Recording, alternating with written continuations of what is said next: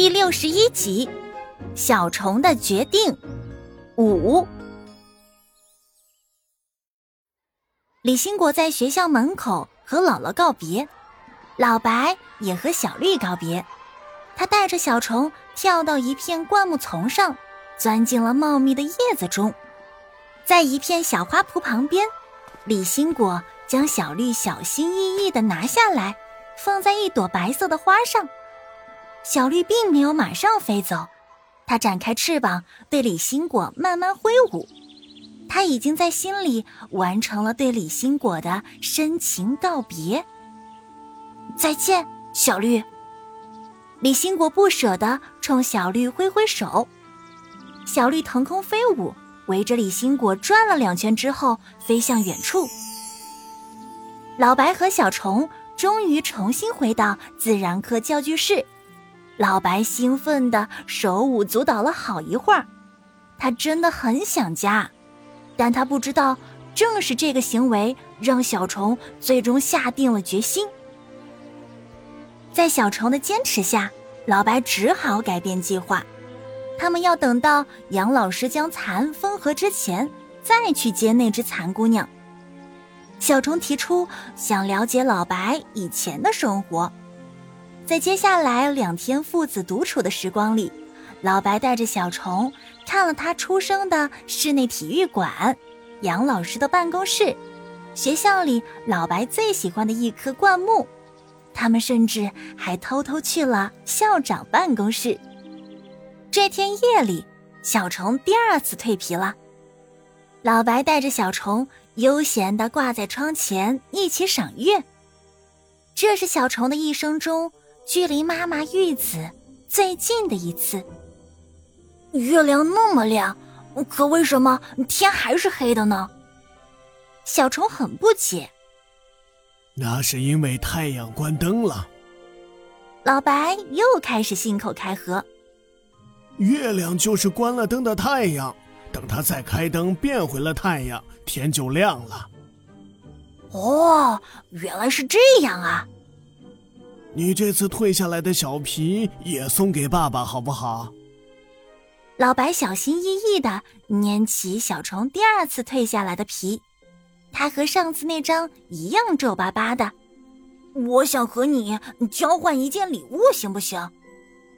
小虫趴在老白的头顶上，看着他的眼睛。你给我起个名字吧。嗯，是该有个名字。你今天就三岁了，已经是大孩子了。嗯，老白笑了起来，大肚子一颤一颤的。叫铁牛好不好？像男子汉。不好，小虫抗议。那金虎怎么样？多气派。啊，哪有咱叫金虎的？小虫想起妈妈。嗯，我妈妈叫玉子，我也想有一个像那样好听的名字。这是谁告诉你的？老白虽然猜测小虫是玉子的孩子，但从来没有证据。白鹅阿姨说的，她说我和妈妈身上都有一个特别的小黑点。他指了指自己脑袋上的小黑点。真是的，老白叫道。你妈妈翅膀上也有一个小黑点儿。啊，你认识我妈妈？小虫惊愕的叫起来。你见过它变成白鹅的样子吗？啊，你知道它飞到哪去了吗？这个嘛，你妈妈是个天使。老白很想给自己这张破嘴狠狠的抽上一巴掌。他看向月亮。脑袋里琢磨着该如何跟小虫解释。它飞到一个很美的地方去了，那里充满了五彩斑斓的光。嗯，那地方在哪里呢？在天上，离月亮很近。老白说：“你妈妈在那里等着我们所有虫子呢，我们总有一天都会在那里再相聚的。”一个。离月亮很近的地方，有五彩斑斓的光。小虫在心里默念着：“哎，呃，叫点点好不好？”老白突然来了灵感：“点点。”黑暗中，小虫的眼睛亮了起来。嘿，我喜欢这个名字。点点，点点，多好听的名字呀！非常适合你这个小淘气。老白和小虫相视一笑，他从未感到如此的幸福过。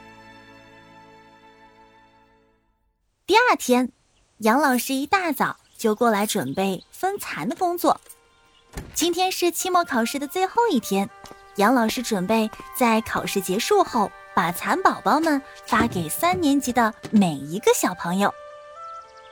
趁杨老师拆盒子的时候，老白带着小虫悄悄来到了蚕舍的高墙上。父子俩趴在墙头上寻觅着那个蚕姑娘。嘿，在那呢，就在那边的墙角下面。小虫指着蚕姑娘：“是她。”老白比小虫还要激动。他早就盼望把儿媳妇接回家了。老白快速爬到那墙角的正上方，刚要给小虫捆丝儿，却被小虫拒绝了。爸，这次让我自己吐丝下去吧，我已经长大了。小虫显得很坚决。好吧，你可得当心点儿。老白虽然有些不放心，但又不忍心伤了儿子的自尊心。小虫吐出丝，固定在墙头，开始一点一点的往下滑。滑了好一段距离之后，他突然看着老白笑了：“老爸，你以后要好好照顾自己，别再为我操心了。总有一天，我们会在那个离月亮很近的地方再相见的。点点会永远记住你的。”还没等老白反应过来，小虫便咬断了丝。坠落下去。